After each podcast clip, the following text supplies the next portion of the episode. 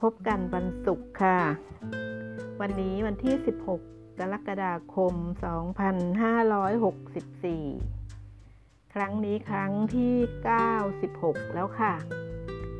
ดิฉันเองมีความภูมิใจ ที่สามารถดำเนินรายการมาได้จนใกล้จะถึงครั้งที่ 100 แต่นั่นแหละค่ะเพื่อนๆ โดยเฉพาะเพื่อนเก่าที่ฟังกันมาเรื่อยๆ ก็จะทราบว่า ดิฉันเป็นคนที่มีความมุ่งมั่น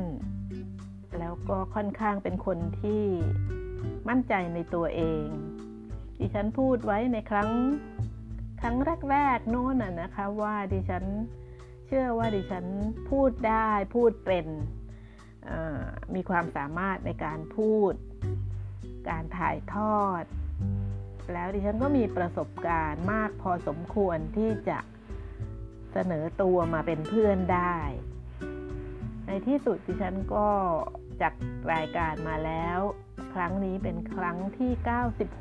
96 ดิฉันขอบคุณเพื่อนทุกคนจากทุกประเทศจากทุกทวีป ที่เห็นว่าดิฉันมีคุณค่าเพียงพอ ที่จะเข้าฟังมาให้ดิฉันคุยเป็นเพื่อนนะคะ ขอบคุณมาก ๆ ค่ะ เพื่อนทราบไหมคะว่า ประเทศที่มีวันทำการนะคะ วันทำการ ทั้งของภาครัฐบาลแล้วทั้งของธุรกิจเอกชนเนี่ยเขาเริ่มสัปดาห์กันที่วันเสาร์ค่ะ เสาร์อาทิตย์จันทร์ อังคารและพุธค่ะ 5 วันทำการ ใช่ค่ะวันเสาร์เป็นวันเริ่มของสัปดาห์ เพื่อนหลายๆ คนคงทราบค่ะว่าดิฉันชวนคุยถึงประเทศอะไร แต่ก็น่าจะมีอีกหลายคนที่ไม่ทราบ ประเทศนี้ดิฉันเคยบินจากสนามบินดอนเมืองไปแวะที่เมืองหลวง ก็คือสนามบินแห่งชาติ อาบูดาบีค่ะ ใช้เวลาอยู่ที่สนามบินเ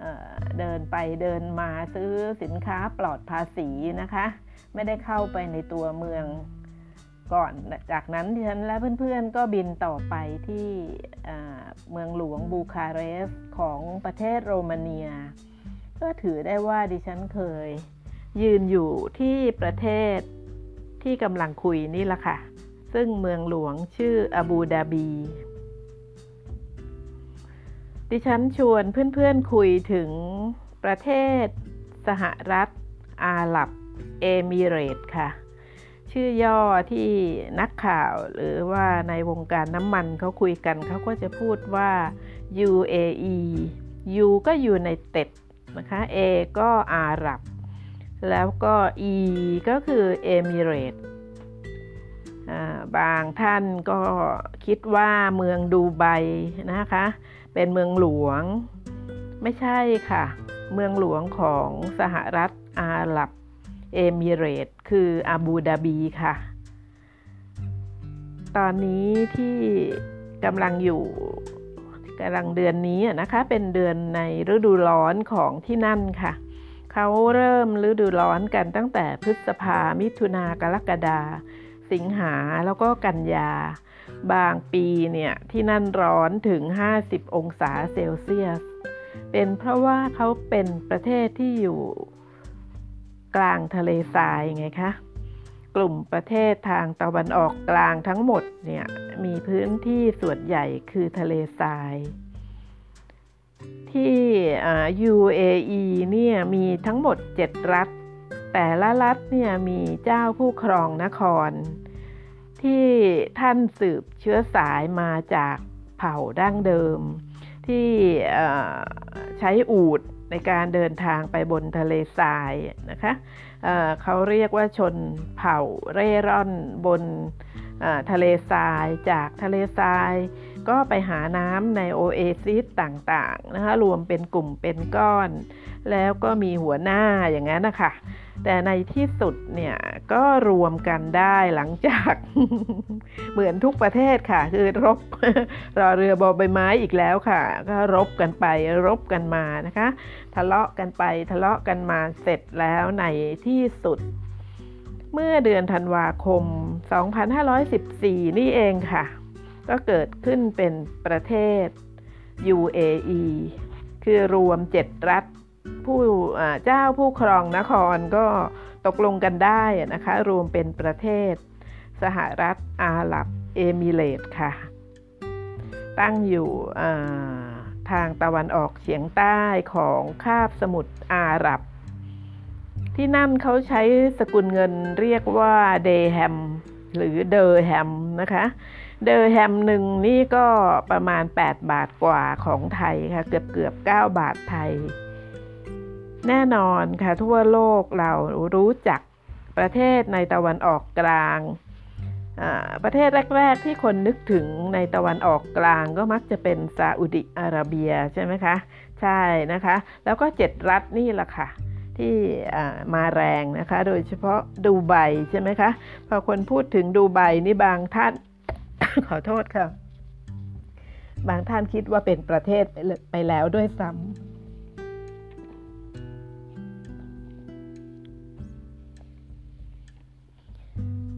ทั่วโลกรู้จักประเทศในตะวันออกกลางนะคะ อย่างซาอุดิอาระเบีย แล้วก็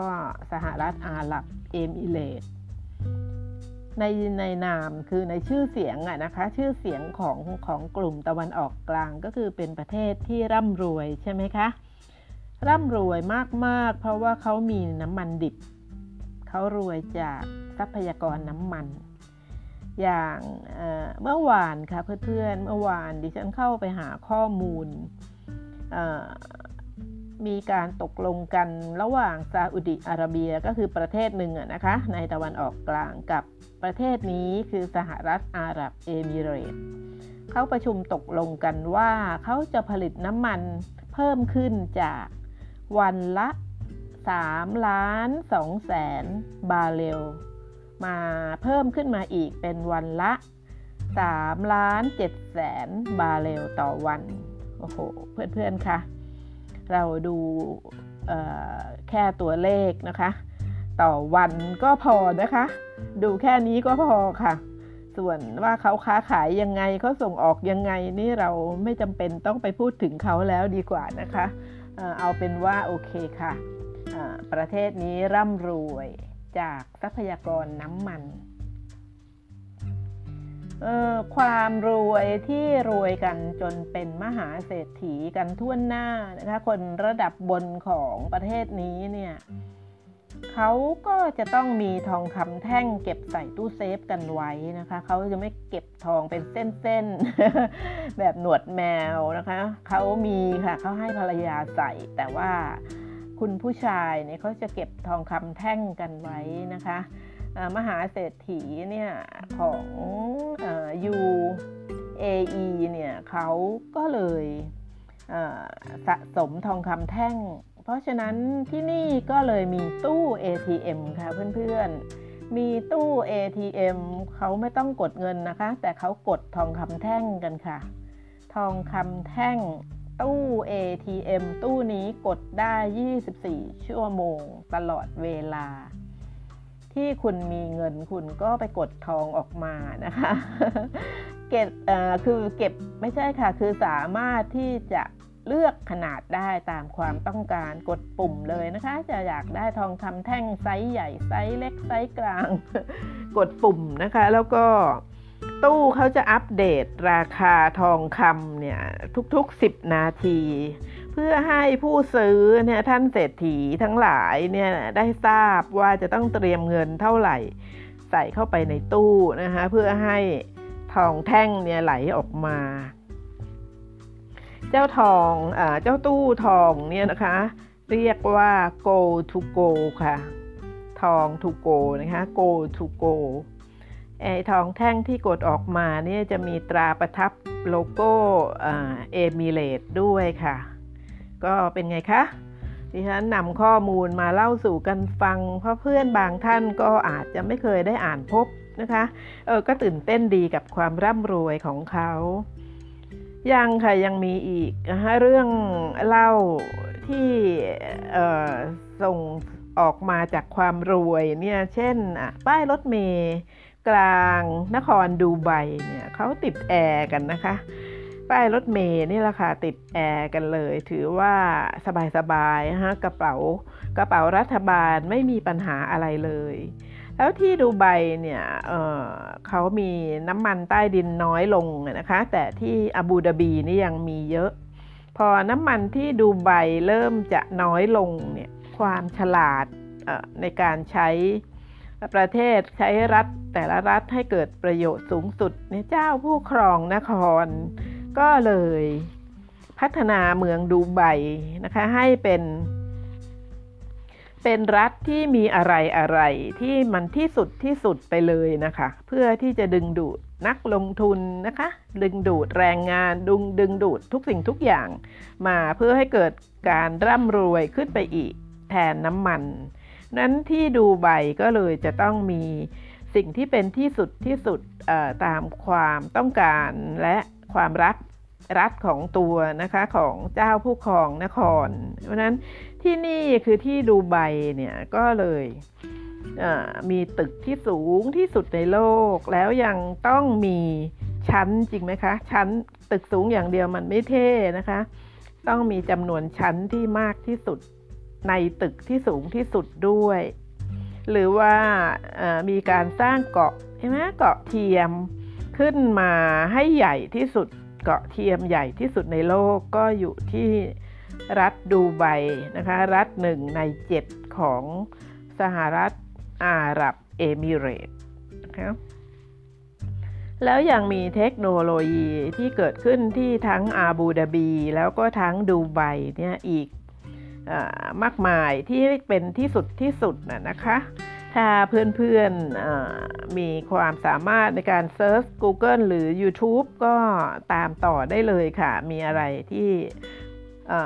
แสดงถึงความร่ำรวยนะคะความเป็นอยู่ของลูกๆนะคะของเจ้าผู้ครองนคร ทั้งฝ่ายหญิงและฝ่ายชาย การใช้รถใช้ม้าใช้เรือ การใช้เครื่องบินเฮลิคอปเตอร์ การเลี้ยงสัตว์ ซึ่งได้แก่สิงโตและเสืออะไรเหล่านี้ก็เป็นเรื่องที่เป็นมาได้เพราะความรวยค่ะ เราไม่อิจฉาใครค่ะเพื่อนๆ ดิฉันเป็นเพื่อนของเพื่อนๆมาตลอดเวลาเรานำเสนอในมุมบวกนะคะว่า ประเทศในโลกของเราเนี่ยก็มีอย่างนี้ด้วยค่ะแต่ดิฉันเองก็ไม่ทราบนะคะว่าเมื่อขณะนี้ทุกประเทศเนี่ยโดน เจ้าโควิด -19 เนี่ยกระหน่ำกันเละเลยนะกระหน่ำเละขนาดนี้เนี่ยดิฉันเองก็ไม่ทราบว่าที่นั่นนะคะประเทศที่รวยรวยเนี่ยเขา แก้ปัญหานักท่องเที่ยวหดหาย หรือว่าประชากรติดไวรัสโควิด -19 กันยังไงนะคะดิฉันพยายามเข้าไปเซิร์ชหาว่าเขาแก้ปัญหากันยังไงก็ยังยังไม่ประทับใจพอที่จะนำมาให้เพื่อนๆได้ฟังอะค่ะครั้งนี้เนี่ยนะคะครั้งที่ 96 พูดคุยถึง A ขอโทษค่ะ พูดถึง UAE สหรัฐอาหรับเอมิเรตเนี่ยเพื่อนคะเพราะว่ามีเพื่อนใหม่เข้ามาฟังค่ะ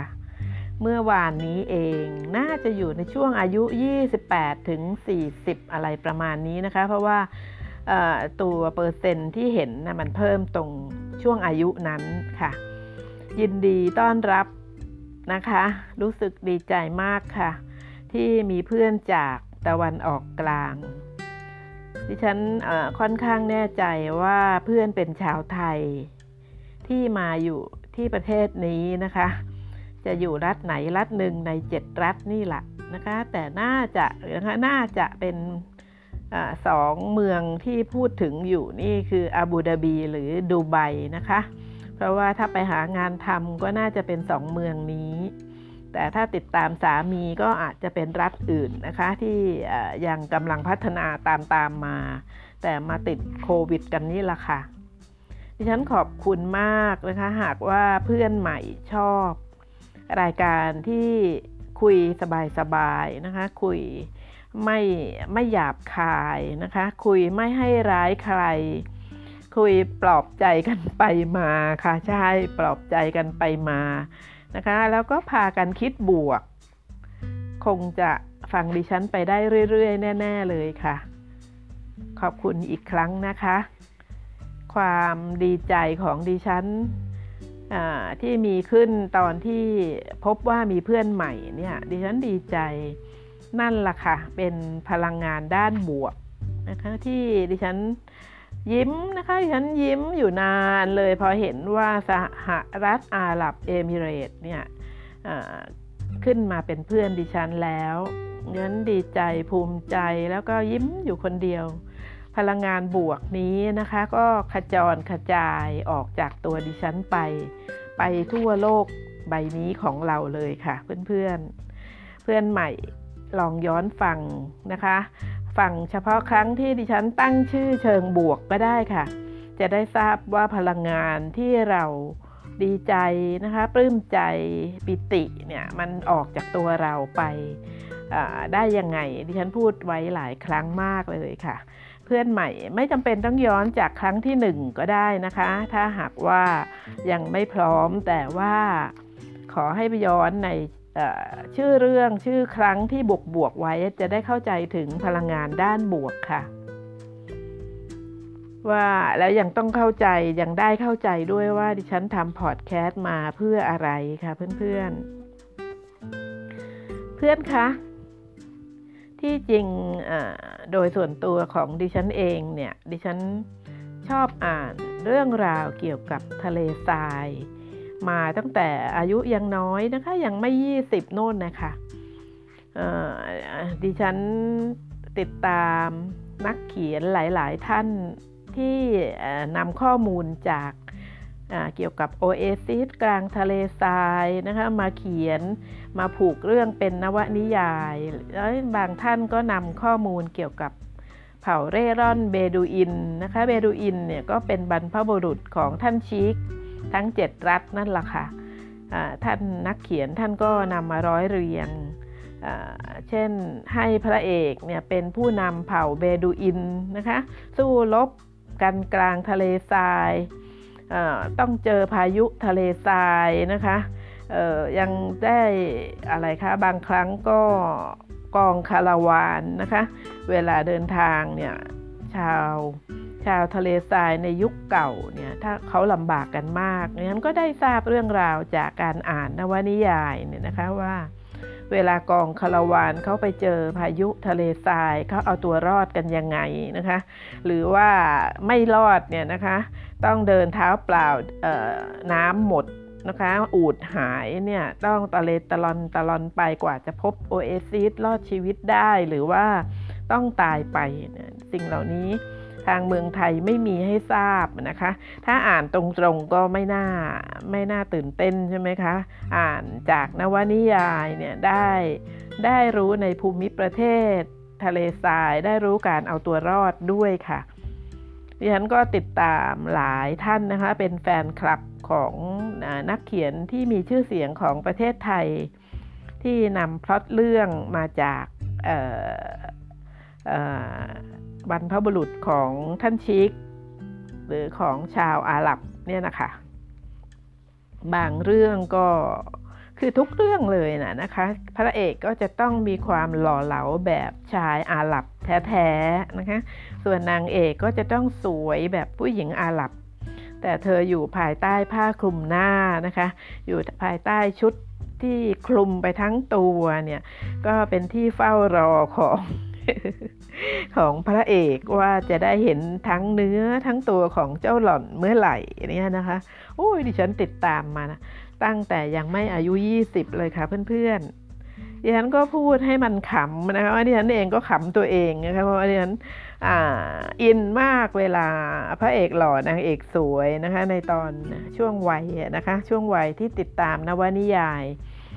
ซึ่งซึ่งมีพล็อตเรื่องมาจาก สหรัฐอาหรับเอมิเรตหรือกลุ่มทางตะวันออกกลางค่ะเพื่อนๆ แต่เรื่องราวเกี่ยวกับทะเลทรายหลาย ๆ เรื่องเนี่ยก็เป็นครูนะคะ เป็นครูหรือจะว่าทุกเรื่องเลยก็ได้ ให้ดิฉันเนี่ยกลายเป็นคนชอบเขียนนะคะ ชอบบันทึกแล้วก็เคยหาเงินใช้จากการเขียนเรื่องสั้นด้วยค่ะเพื่อนๆ อย่างก่อนที่โควิด -19 ครั้งล่าสุดจะจะรุนแรงเนี่ยค่ะดิฉันก็ยังไปยืมหนังสือจากห้องสมุดของกรุงเทพมหานครนะคะ ยืมเรื่องพระจันทร์ทะเลทรายค่ะของศิลปินแห่งชาติ สาขาวรรณศิลป์ คือท่านประพัฒสอนเสวิกุลมาอ่านค่ะ จนดิฉันค้างอยู่กับดิฉันนี่แหละค่ะ ถึงจะครบกำหนดคืนแล้ว ก็คืนไม่ได้นะคะ เพราะว่ากรุงเทพมหานครสั่งปิดห้องสมุดทุกแห่งค่ะเพื่อหลบเลี่ยงไม่ให้ประชาชนนำเชื้อมาแพร่กันนะคะพระจันทร์ทะเลทรายเนี่ยเป็นเรื่องที่ดิฉัน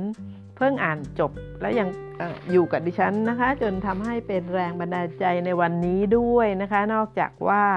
เพราะว่ามีเพื่อนจาก สหรัฐอาหรับเอมิเรตเข้ามาเป็นเพื่อนแล้วเนี่ย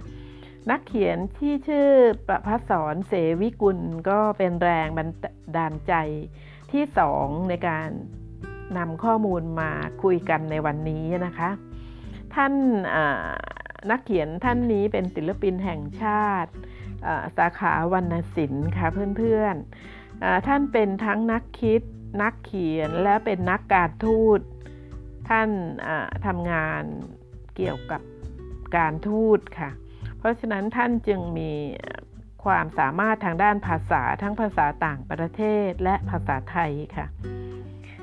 ท่านเขียนนิยายไว้ถึง 60 เรื่องนะไม่รวมเรื่องสั้นนะคะ เฉพาะนวนิยายเนี่ยเขียนไว้ถึง 60 เรื่องค่ะ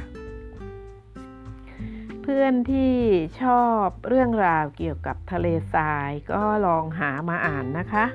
เพื่อนที่มีอายุพอควรแล้วเนี่ยพอควรแล้วเนี่ยก็น่าจะประมาณไหนคะ 50 อัพไหมคะ ดิฉันเชียร์ให้อ่านหนังสือค่ะ เพื่อที่เพื่อนๆจะได้พัฒนาสมองเอาไว้นะคะ คือใช้สมอง เวลาเราใช้สายตาหรือเวลาเราอ่านเนี่ยเราต้องใช้สมองไงคะ เราก็จะได้ให้สมองทำงานค่ะ อ่านวันละนิดละหน่อยนะคะ แต่เพราะว่าพอเราติดไงคะ ติดใจละเรื่องราวที่ท่านนักเขียนฝีมือฉกาดเนี่ยท่านผูกท่านผูกปมผูกอะไรไว้นะคะ ทำให้ตัวเราเองเนี่ยติดไงคะพอติดปุ๊บเราก็จะอ่านมากขึ้นค่ะ บางทีอ่านจนลืมทานอาหารไปเลยนะคะ ลืมนอนไปเลยก็มีค่ะ เพราะว่าอยากทราบตอนจบเพื่อนๆลองนะคะ ลองหามาอ่านท่านผลงานของท่านประพัฒสอนเสวิกุลเนี่ยที่ดิฉันแนะนำเรียกว่าหรือว่าที่ท่านนำพล็อตเรื่องเกี่ยวกับชีวิต ดั้งเดิมบรรพบุรุษเดิมๆของชาวสหรัฐอาหรับเอมิเรตมามาผูกไว้เป็นเรื่องที่แนะนำมีสองเรื่องค่ะ เรื่องแรกก็นวนิยายที่ชื่อว่าชีกค่ะชีกชีกเนี่ยเป็นชื่อเรียกผู้นำของของชาวอาหรับนะคะชีกเป็นชื่อเรื่องเลยค่ะ ท่านได้หลายรางวัลเลย เฉพาะเรื่องนี้เนี่ยสำนักพิมพ์เนี่ยพิมพ์ถึง 20 รอบเลยนะคะ รอบหนึ่งกี่เล่มดิฉันก็ไม่ทันได้อ่านมาฝาก แต่ว่าการที่ต้องพิมพ์ถึง 20 ครั้งเนี่ยมันแปลให้เห็นได้ว่าท่านเป็นนักเขียนคุณภาพขนาดไหน ส่วนคำโปรยนะคะคำโปรยของเรื่องชีกก็เช่นเขียนโปรยไว้ว่า เส้นทางของดาวิชดาวิดลูกชายชิกฮับขอโทษค่ะ เส้นทางของดาวิดลูกชายชิกฮาบาชคือเส้นทางที่ต้องผ่านการเจรไนครั้งแล้วครั้งเล่าเห็นไหมคะ ดิฉันไม่อ่านจนหมด เพื่อให้เพื่อนๆหาอ่านเองค่ะ จะได้รู้สึกดีนะคะดังนั้นเฉลยทั้งหมดก็ไม่โอเคจริงไหมคะ เรื่องนวนิยายเรื่องต่อไปเป็นเรื่องที่สองที่ดิฉันแนะนำก็คือเรื่องนี้แหละค่ะที่ดิฉันยังค้างอยู่ที่บ้านเอาไปคืนไม่ได้นี่แหละค่ะคือเรื่องพระจันทร์ทะเลทราย เรื่องนี้ก็ได้รับรางวัลเหมือนกันค่ะคำนำก็มีว่า ทะเลทรายไม่ว่าจะดูยามใด ก็รู้สึกได้ถึงความมีเสน่ห์ แล้วก็ตึ๊ดตึ๊ดตึ๊ดตึ๊ดตึ๊ดตึ๊ดต่อไปอีกค่ะเพื่อนๆเพื่อนๆคะคุณประพัฒสอนเนี่ยใช้ภาษาไทยได้อย่างสุดยอดค่ะ ท่านสมกับเป็นนักการทูตแล้วท่านก็สมกับเป็นผู้ที่ได้รับยกย่องให้เป็นศิลปินแห่งชาติ ท่านเขียนนวนิยาย แต่ท่านก็ใช้ภาษาไทยเนี่ยนะคะได้ได้ แบบคนอ่านเนี่ยมีความภูมิใจในภาษาไทย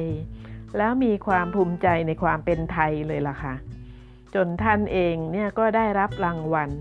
ผู้ใช้ภาษาไทยดีเด่นด้วยนะคะ เราเนี่ยเราคือตัวดิฉันและตัวเพื่อนๆเนี่ยจะต้องพัฒนาตัวเองตลอดเวลา แม้ว่าเราเนี่ยจะไปไหนไม่ค่อยจะได้แล้วนะคะ ไม่เหมือนเมื่อก่อน เพราะว่าเราต้องรักตัวเองด้วยการเก็บตัวให้มากที่สุดไม่ให้ติดเชื้อโควิด เราเนี่ยออกไปง่ายๆเหมือนเมื่อก่อนไม่ได้แล้วก็ต้องคิดก่อนนะคะ ว่าจำเป็นต้องออกไปจริงหรือเปล่า แต่ว่าเราเนี่ยยังคงฉลาดได้เหมือนเดิม เราต้องหาทางให้ตัวเราเนี่ยพัฒนาขึ้นไปเรื่อยๆค่ะอย่างเช่นทำอะไรไม่ได้มากก็อ่านสิคะ อ่านหนังสือค่ะ อ่านนวนิยายกันดีไหมคะเพื่อนๆเขามีช่องทางให้เราอ่านทางอีบุ๊กด้วยนะคะ เพื่อนที่สวแล้วสูงวัยหน่อยก็ให้ลูกหลานอสอนเปิดอีบุ๊กนะคะแล้วเข้าไปอ่านนวนิยายของท่านประพัฒสอน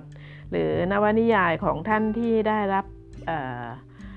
ได้รับยกย่องให้เป็นศิลปินแห่งชาตินะคะ